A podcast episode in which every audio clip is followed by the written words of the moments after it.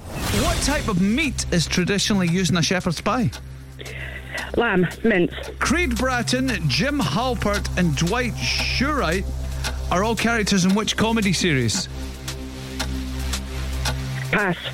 Which Scottish monument is situated in the top of Abbey Craig in Stirling?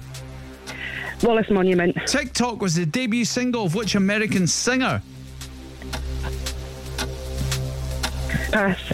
What is Mark Calloway's wrestling name? Mark Galloway. Pick a wrestling, Um, I know. Um, famous one. Hulk Hogan. Jorvik, pronounced Jorvik, was the Viking name of which northern English city? York.